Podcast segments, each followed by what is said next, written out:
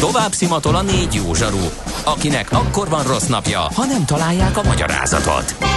A francia kapcsolat a Wall Streetig vezet. Figyeljük a drótot, hogy lefüleljük a kábelt. Folytatódik a millás reggeli, a 90.9 Jazzy Rádió gazdasági mapetsója. A pénznek nincs szaga. Mi mégis szimatot fogtunk. A Millás reggeli fő támogatója a Schiller Flotta KFT. Schiller Flotta and Rent a Car. A mobilitási megoldások szakértője a Schiller Autó tagja. Autók szeretettel. Köszönjük a kedves... Igen, nem köszönjük. Köszöntjük a kedves hallgatókat. Ez a Millás reggeli itt a 9.9 Jazzy Rádion továbbra is Kántor Endrével. És Gede Balázsjal. És uh, kaptunk üzeneteket is. Gyerekek, szeretem a reggeli műsorotokat, de halára idegesít a reklámotokban, hogy a logikusan úgy tagoljátok, hogy logikusan. Ez magyarul logikus. An. Kérlek, kezeljétek! Jó. Oké. Okay. Kezeljük. Ezt Igen. fogjuk kezelni. És Konténerekkel kapcsolatban nem lehet, hogy már a pík után vagyunk, de ebben reménykedünk, hogy a karácsonyi áru már úton van, vagy meg is érkezett. Azt nem hallottam pontosan, mikor kezdődött az esés. Esés minden esetre érdekes, ha a tendenciának bizonyul írja AG. Igen, szeptembertől mértek 5-8 százalékos visszaesést ez idáig, és azokhoz az árakhoz képest, és igen, jó eséllyel. Szerintem a kereskedők is annyira berezeltek, hogy lehet, hogy előre hozták ezeket a beszerzéseiket, és, és igenis túl vagyunk rajta, tehát nyilván a logisztika megelőzi az értékesítést, úgyhogy ez simán benne van a pakliban. azt mondja, nem volt szándékom senkit megbántani, mert hogy bocsi, de ne kezdjük cumizni a multikat már, írta egy kedves hallgató. Annyi támogatást kapnak, mint senki, ráadásul most is a pandémia idején brutál profitot vágtak zsebre az élelmiszerláncok. Nem volt szándékom senkit megbántani, mert ittam neki, hogy sem nem erről volt szó. Csak arra utalt, hogyha van egy kezdeményezés, ami a multik társadalmi felelősségvállalását kényszerítené ki, akkor ne kezdjük Ah. sajnálni őket. Látod, ez az, ezt mondtam, tehát gyönyörű szépen csomagolt ez az egész. És szépen, ezt- mint a baby papit, pontosan, meg lehet kaját adni, be is faljuk, Így jó, van. vesszük magunkat ebből a hülyeségből. Nem és- erről van szó. Na jó, Na, majd ezt akkor még jobban ki kell vesézni, viszont most sokkal fontosabb dolgunk van. Nem ma, és nem mi találtuk fel a spanyol viaszt. Mesél a múlt. A millás reggeli történelmi visszatekintő rovata akkor, abból az időből, amikor pödört bajusz nélkül senki nem lehetett tőzsdeüzér. Érdekességek, évfordulók, események annó. Mesél a múlt. Így trédeltek dédapáink. És itt van velünk Katona Csaba történész, ahogy megszokhattátok. Szervusz Csaba, jó reggelt! Jó reggelt kívánok! Szia, jó reggelt! Hát nagy izgalommal várjuk uh, Gróf Széchenyi Ödön életéről szóló beszámolódat, vagy ezt a beszélgetést, akit Edmond Széchenyiként is uh, ismerhettek akár Párizsban, és hát számos kalandos dologba keveredett Széchenyi István Ő egy fia. rendkívüli figura volt, tehát nyilván nem egyszerű egy Széchenyi István fiaként megszületni, illetve vannak ennek előnyei, például a Nagyszenki birtok meg a biztos anyagi háttér, ugye a Széchenyi név viselése, és főleg annak a tudata, hogy a legnagyobb magyar az édesapám, ez akár árnyékot is vethetett volna rá olyan értelemben, hogy korlátozza, megbénítja, megbékjózza. Széchenyi Ödön azonban nem ez a típusú ember volt, azt gondolom, hogy egy olyan életút van mögötte, amire méltán lehetne büszke az édesapja is, ha megérte volna életének a kiteljesedését, és mi magyarok pedig ugyancsak büszkék lehetünk rá. De több nemzet hőséről beszélünk, mert ne felejtsük elő, Törökországban is kiemelkedő személyiségnek számít. Hát mik az ő érdemei, meg mik a kuriozitásai az életének? Hát ugye a születésnapja adja megint az alkalmat, hogy szóba hoztuk őt 1839. december 14-én Pozsonyban látta meg a napvilágot, ő volt Széchenyi István kisebbik fia, mármint a Szennek Leszanszal kötött házasságából. Ugye Bélának hívták a fivérét, az ő életútja az egy külön történet.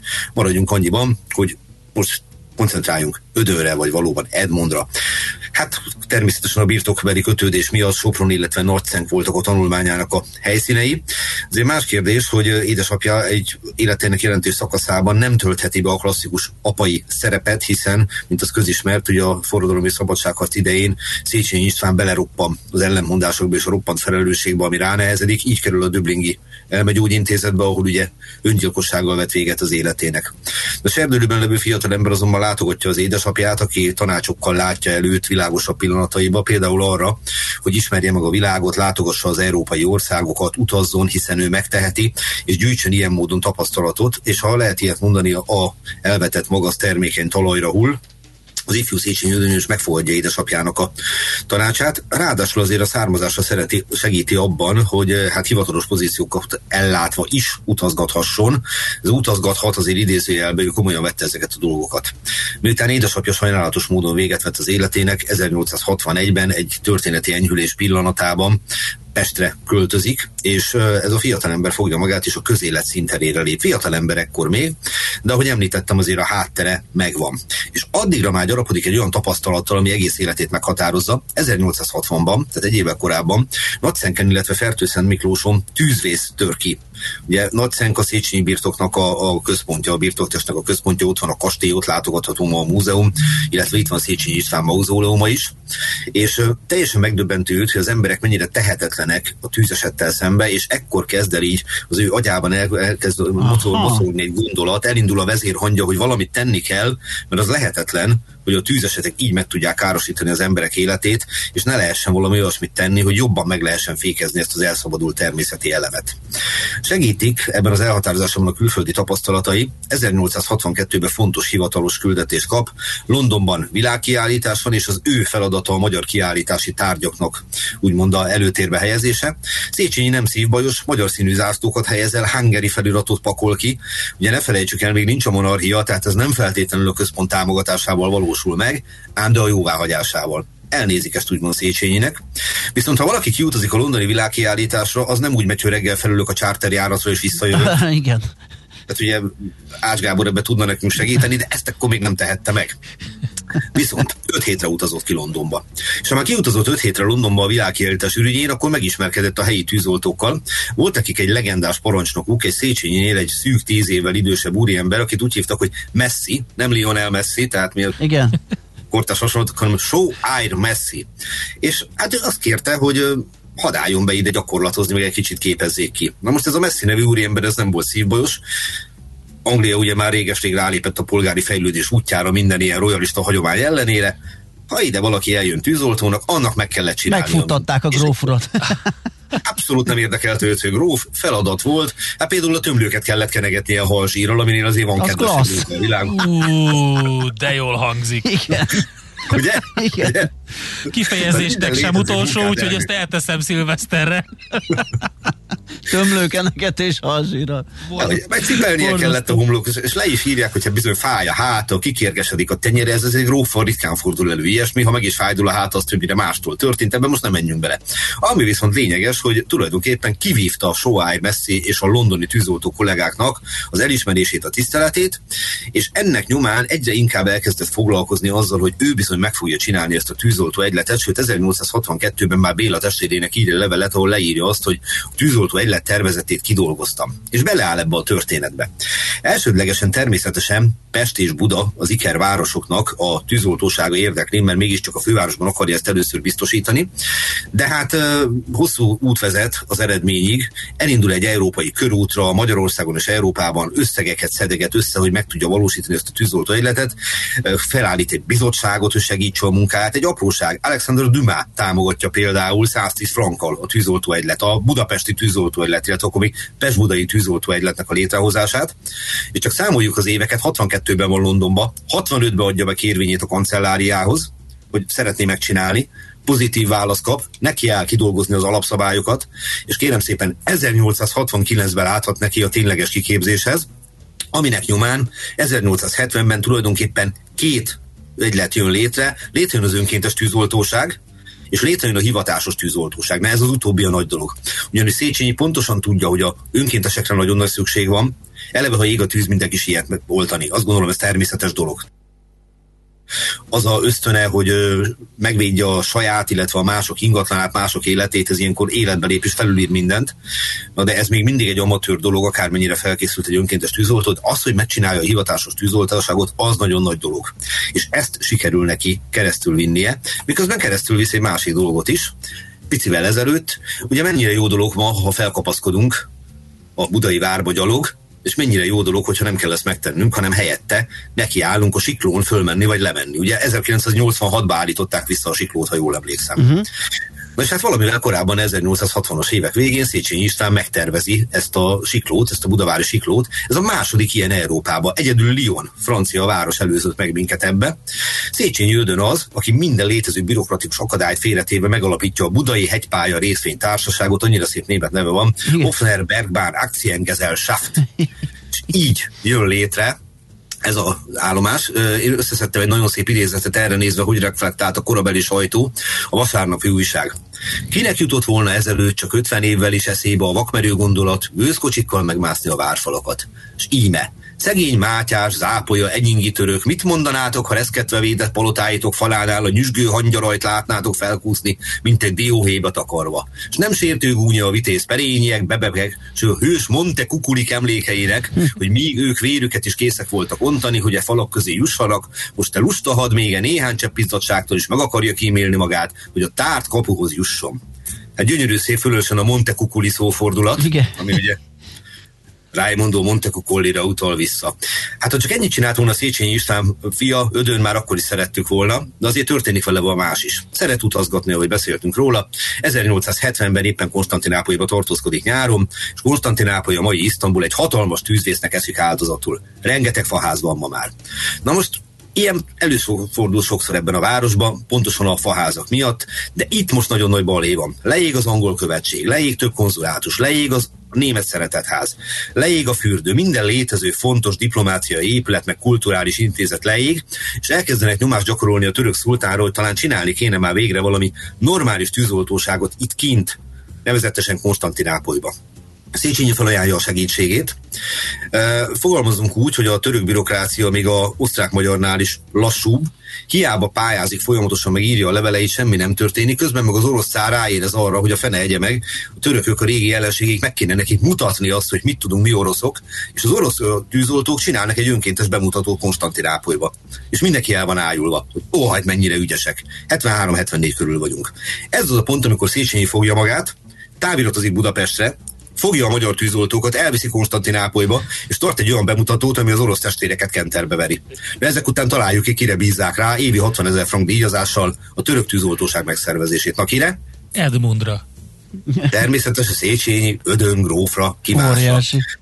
És az egésznek az lesz a vége, hogy ott ragad Isztambulba. Ott ragad Isztambulba, megszervezi a tűzoltóságot. Egyébként, ha meg már ott van, ha valaki a Galatatononyhoz ment föl a siklóval, akkor csinál oda is egy siklót, mert hát Figyelj, ezt a kettőt nagyon jó tudja. Igen, igen. Egy, egyébként nagyon, tehát, tehát nehéz talán a mai fejjel megérteni, hogy, hogy mi, ez a, mi ez a mánia, hogy rengeteg szabadságharcos, hős, katonaember, politikus Isztambulban vagy Törökország Isztambul, Konstantinápoly abban az időben az egy, az egy világváros volt, egy központ volt, ugye olyan diplomációval, expat közösséggel, ami olyanná emelte, hogy nem véletlenül kötöttek ki ott ezek az emberek, és érezték jól magukat egy picit a keleti kényelemben, egy picit ugye a nyugati dicsfényben teljes mértékig. Ez egy abszolút befogadó, multikulturális világváros volt, akkor már egy hosszú ideje, függetlenül attól, hogy az oszmán birodalom mit képviselt a expanzív politikájával, és ami a legfontosabb, hogy befogadta a magyar menekülteket 1848-49 után, és nem adta ki őket. Uh-huh.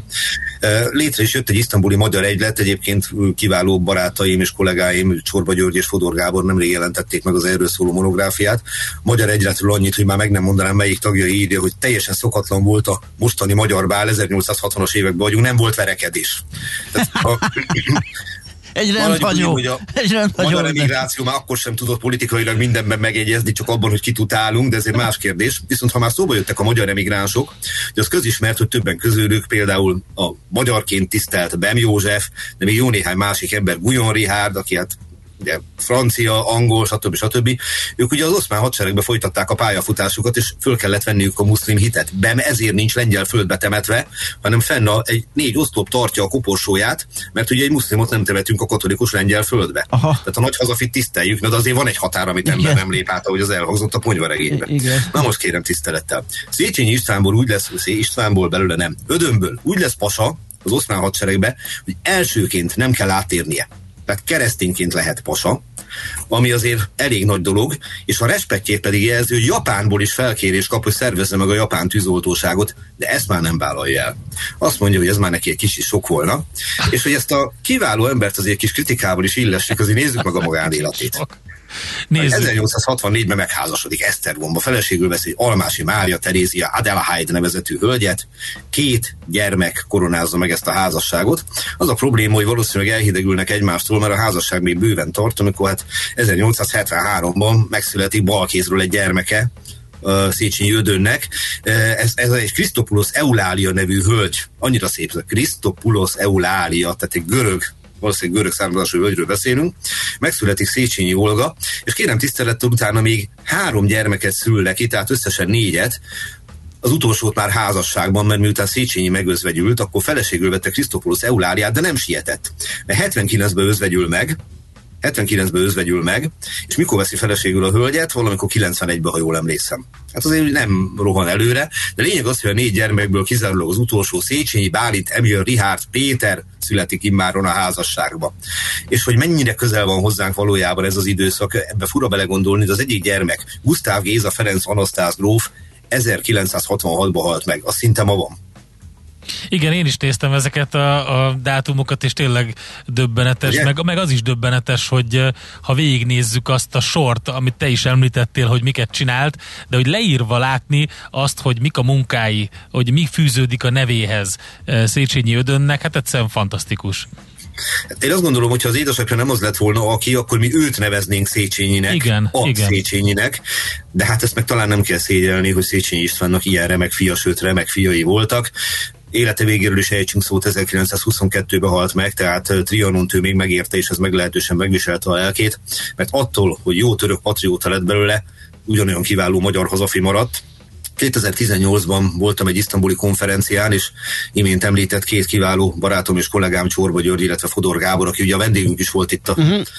itt a Millás reggeliben, elkísértek engem a Feriköi temetőbe, és ott megcsodálhattam Széchenyi Ödönnek a sírját, amit messziről megismer mindenki, aki valaha olvasott róla, mert a közepéről egy fa sarjad, és hát nem sok olyan sír van, aminek a közepéből kinő egy hatalmas fa, és óriási tisztelet övezi Széchenyi Ödönt halálában is, és remélem, hogy ez még nagyon sokáig így marad. A tűzpasa.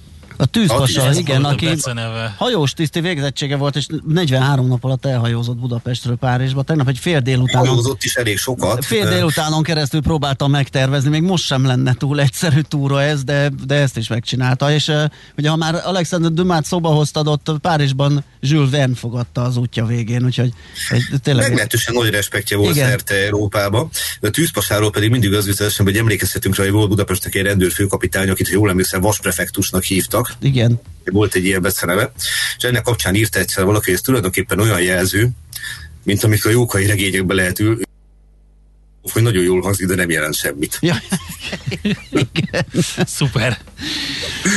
Mindazonáltal az, ez a tűzpasa azért visszaadja a lényeget, már ő inkább a tűz elleni pasa volt akár, igen, igen, igen. Zseniális pacák volt. Hát nagyon szépen köszönjük Nagyon klassz, köszönjük szépen. É, témának, ez soha, soha, soha hálásabb témát, de azért törekedjünk jövő héten is valami jót találni. Hajaj, Jó van, meg lesz, biztosak vagyunk benne, hogy sikerül.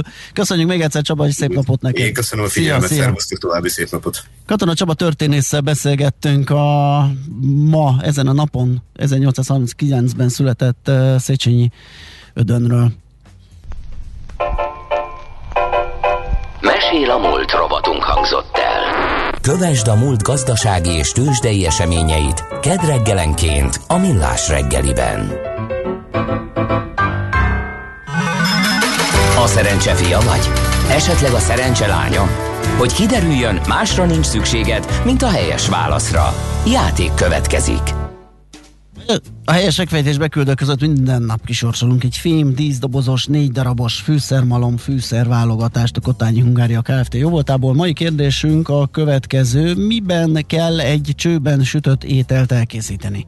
A. Bármilyen cserép vagy kerámia csőben. B. Serpenyőben fedő alatt, vagy C. Sütőben.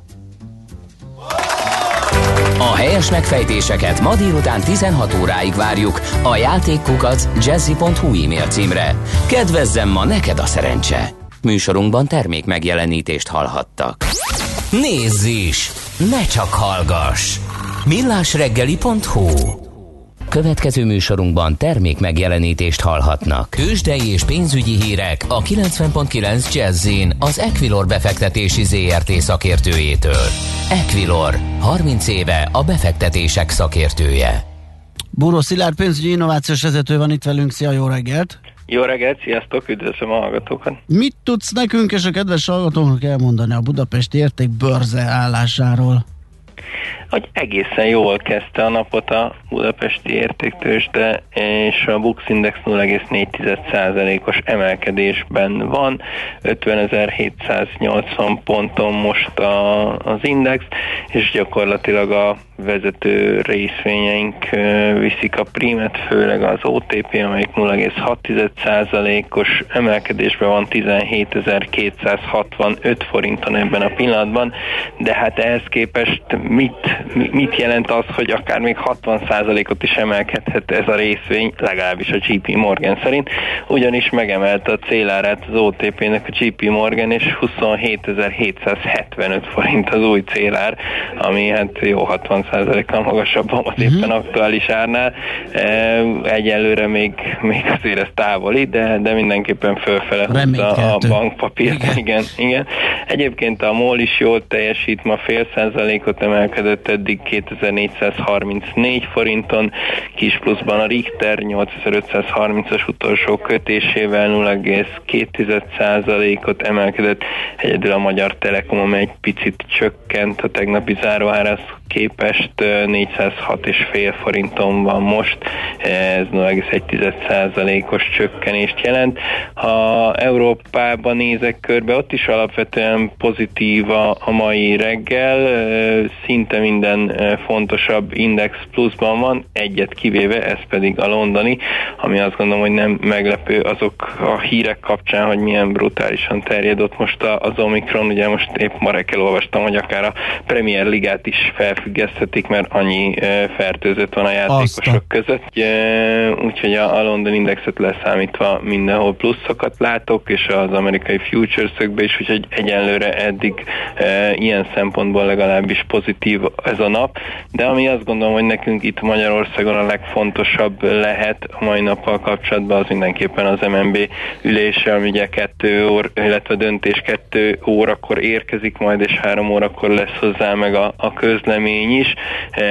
Várhatóan folytatódik ugye a kamatemelés, mindenki erre számít, az, hogy milyen mértékben az, az a kérdés igazából, illetve hogy milyen kommentek születnek majd a esetleges további kamatemelések kapcsán, úgyhogy ebből a szempontból lesz izgalmas a, a ma délután, és hát természetesen ez a, a forintra is komoly hatással lehet, hiszen az elmúlt napokban ismét azért gyengülget a magyar fizetőeszköz, most éppen 367 nél járunk az euróforint tekintetében, és 325-nél eh, a dollárforint tekintetében, úgyhogy, eh, úgyhogy azért mindenképpen fontos lesz az, hogy milyen mértékkel mer belenyúlni újra a kamat eh, színbe a jegybank, és ez esetleg vissza tudja stabilizálni a forintot.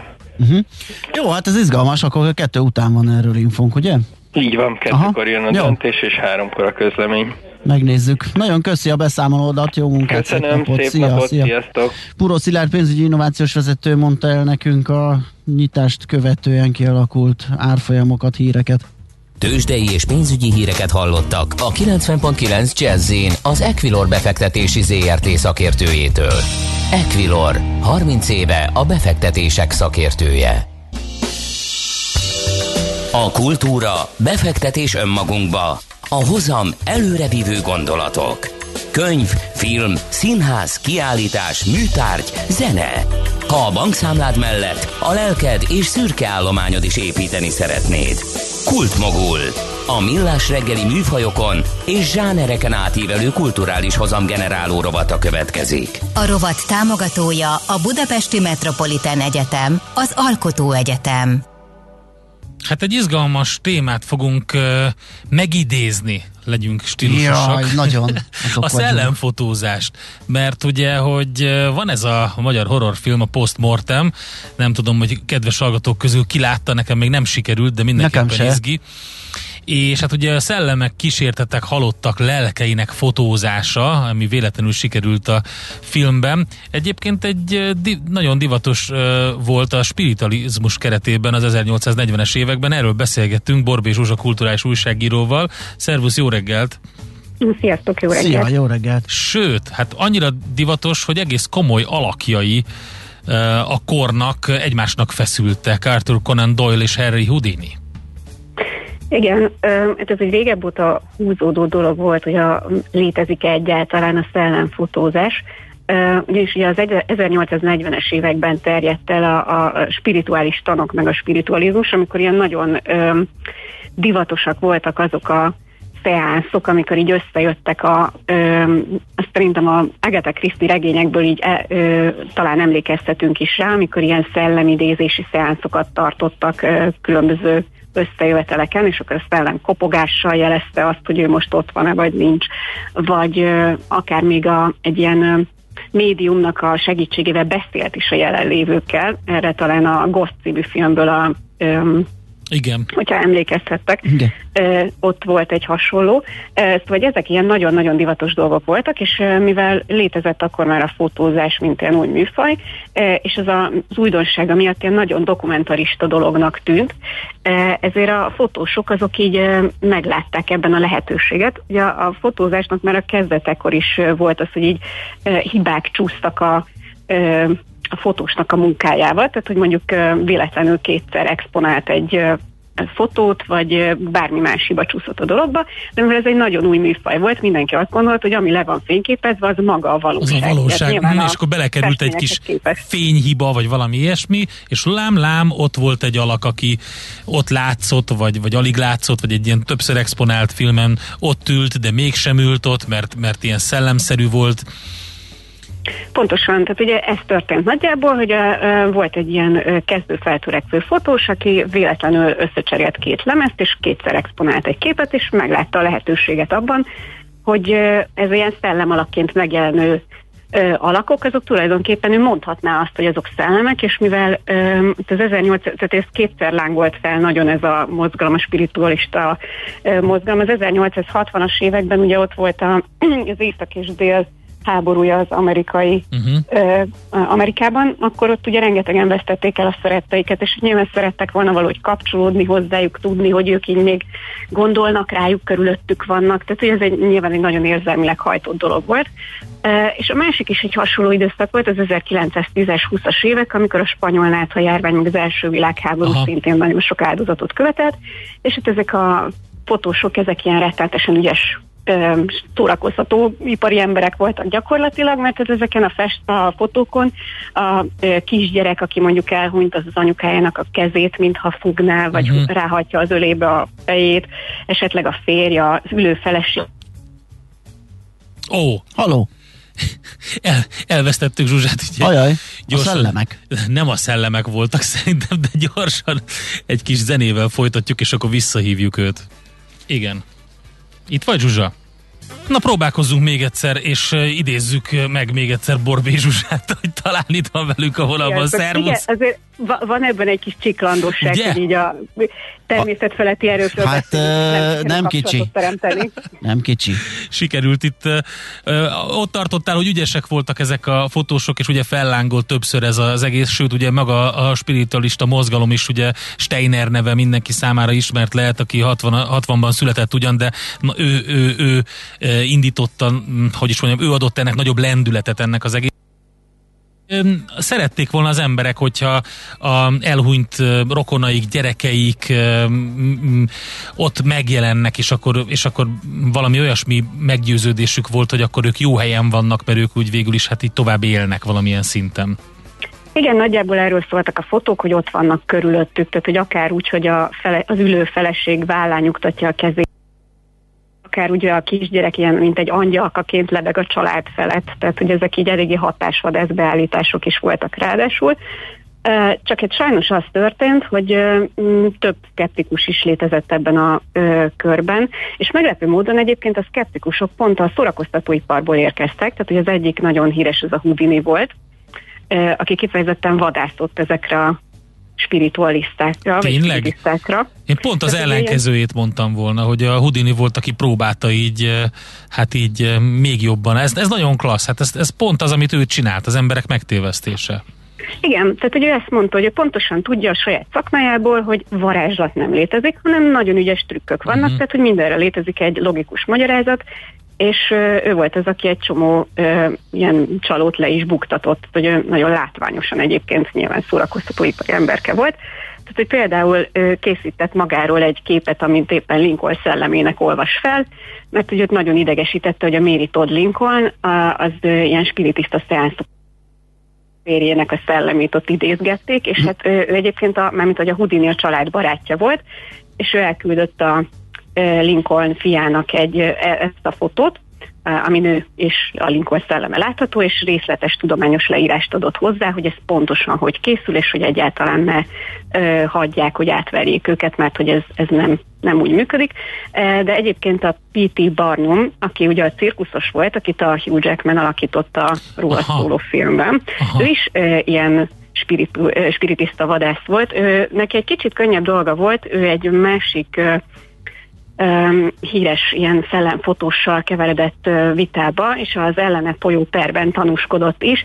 Hát ott kicsit könnyebb volt bizonyítani, hogy gázok vannak, ugyanis nem azt kellett bizonyítani, hogy léteznek-e szellemek, vagy nem, hanem hogy ez a szellemfotós, ez így előfordult, hogy mondjuk kilopta a hozzá bejelentkező fotózásra bejelentkező családoknak a házából az elhúnyt szeretteknek a fotóját, hogyha ez lehetséges volt, és akkor ugye meg tudta jelentetni a Ja, uh-huh.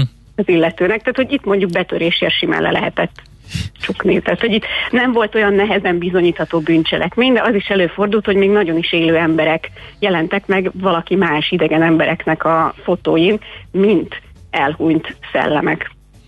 Szóval akkor volt két, Klassz. Volt két oldal, voltak ugye a, a paranormális jelenségek kivizsgálására szakosodott ilyen szellemírtók, akik azt mondták, hogy le, lebuktatják őket, de vajon mi volt az indítatás? Az, hogy elvették ezek a, ezek a csepürágók tőlük a, azokat a, a kuncsaftokat, akik ö, régen ott voltak, és a nagy, például Houdini baromi sokat dolgozott egy, egy performanszon, és akkor jött egy ilyen fotós, és csinált, kattogtatott egy párat, és akkor elvitte a pénzt és a közönséget? Hát szerintem inkább az, hogy, hogy ezek így ö, rá, hogy gyászoló emberekből húztak ki Aha. pénzt ezek az illetők, szóval, hogy ezek így gyakorlatilag csalók voltak. Az Arthur Conan Doyle pedig, akiről ugye eddig még nem beszéltünk, ő meglepő módon ugye a Sherlock Holmesnak a ez egyik legokosabb és leginkább földhöz ragadt és gyakorlatilag detektívnek a megalkotója, ő pedig iszonyatosan rá volt pörögve ezekre a különböző földön Mhm. túli meg spirituális dolgokra és a megmagyarázhatatlan dolgokra. Tehát neki volt egy nagyon híres esete, amikor a két kislány állítólag lefotózta, hogy ők tündérekkel játszanak a házuk környékén, és ez így ezek a fotók bejár, ezt megtalálhatók egyébként a fényképek ma is az interneten, és a Conan Doyle az nagy lelkesedésében írt is egy cikket arról, hogy ez milyen fantasztikus végre, meg itt annak a bizonyítékok, hogy tündérek vannak, Jaj. és aztán sajnos kiderült, hogy a kislányok egy kicsit később bevallották, hogy a tündéreket ők vágták ki papírból. Oh, már azt hittem, hogy végre. Nem, nem, sajnos nem tudtok elmenni és tündérekkel játszadozni különböző írmezőkön. De ö, hát így ez így nem tett olyan jót a reputációjának a, a Conan Doyle-nak, viszont őt meg meg lehet érteni, mert neki meg a, az egyik fia az első világháborúban elhunyt, uh-huh. tehát hogy ő, ő, ő szeretett volna nyilván kapcsolatot teremteni a, a fiával, aki nyilván hiányzott neki. Van ennek egy ilyen, um, hogy is mondjam, ilyen kulturális ilyen közege, akik keresik ezeket a um, 1830-as, 40-es évektől induló ilyen fotókat uh, és az ehhez kapcsolódó Hát nem tudom, milyen relikviák vannak még, ilyen, ilyen, ilyen van ez a szellemtábla, nem tudom, mi ennek a neve, amikor így ki lehet betűztetni valamit, minden, ami kell a szellemidézéshez. E, Hát szerintem ezek mindig ilyen létező gyakorló. Ja, értem. Tehát, hogy ezek így létező társaságok, sőt, így valami az 1870-es évek környékén ö, ilyen ö, spirit, spiritista társaságok alakultak is, és hát ők nagyon komolyan veszik azt, hogy hitelesítsék a valódi ö, észleléseket, meg a valódi spirituális tevékenységeket, és ö, a csalókat lebuktassák. Tehát, hogy ők is gondolják azt, hogy vannak csalók, csak szerintem máshol húzzák meg a határokat, mint, mint más.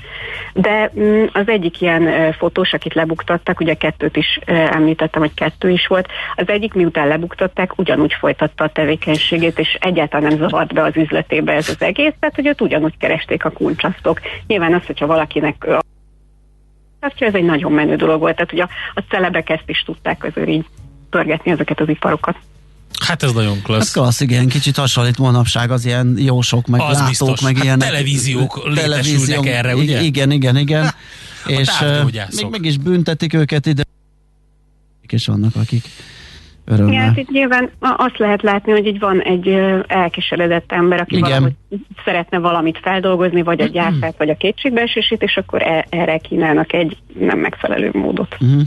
És egyébként van ez a jó kis magyar film, a Post Mortem, aminek apropójából valahogy elkeveredtünk. Ja, a trailer alapján elég jól össze van elég rakva, úgyhogy kíváncsi leszek rá. Igen, hát a trailer alapján ott ugye egy másik, egy kicsit összemosták a halott fényképezéssel, amivel Aha. nem ott nem vagyok benne egészen biztos, hogy ez tényleg létező dolog volt el, mert az 2016-ban volt egy egész hosszú cikk sorozat, meg ott bejárta a sajtót, hogy ezek léteztek a Aha.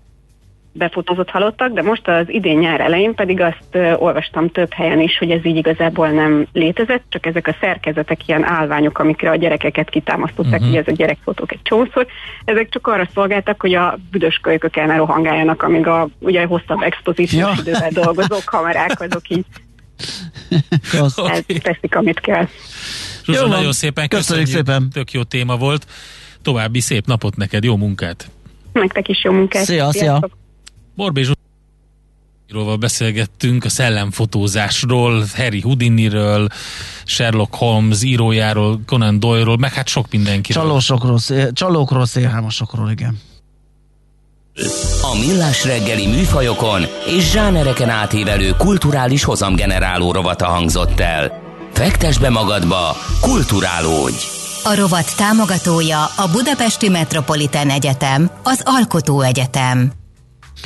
Nos, hát... Meg kell, hogy védjen minket a kedves hallgató. Minket miért? Igen, azt mondja, hogy hadd védjelek meg titeket a nyelvtannáci hozzászólótól. A beszélt nyelv elkülönül az írott nyelvtől, amit leírunk, azt nem úgy mondjuk, és nem úgy írunk, ahogy beszélünk, így felesleges a leíró nyelvtan szót érvelni, hogy ez most logikusan, vagy logikusan. Továbbra nem érti a másik hallgató a szignál poénját sem.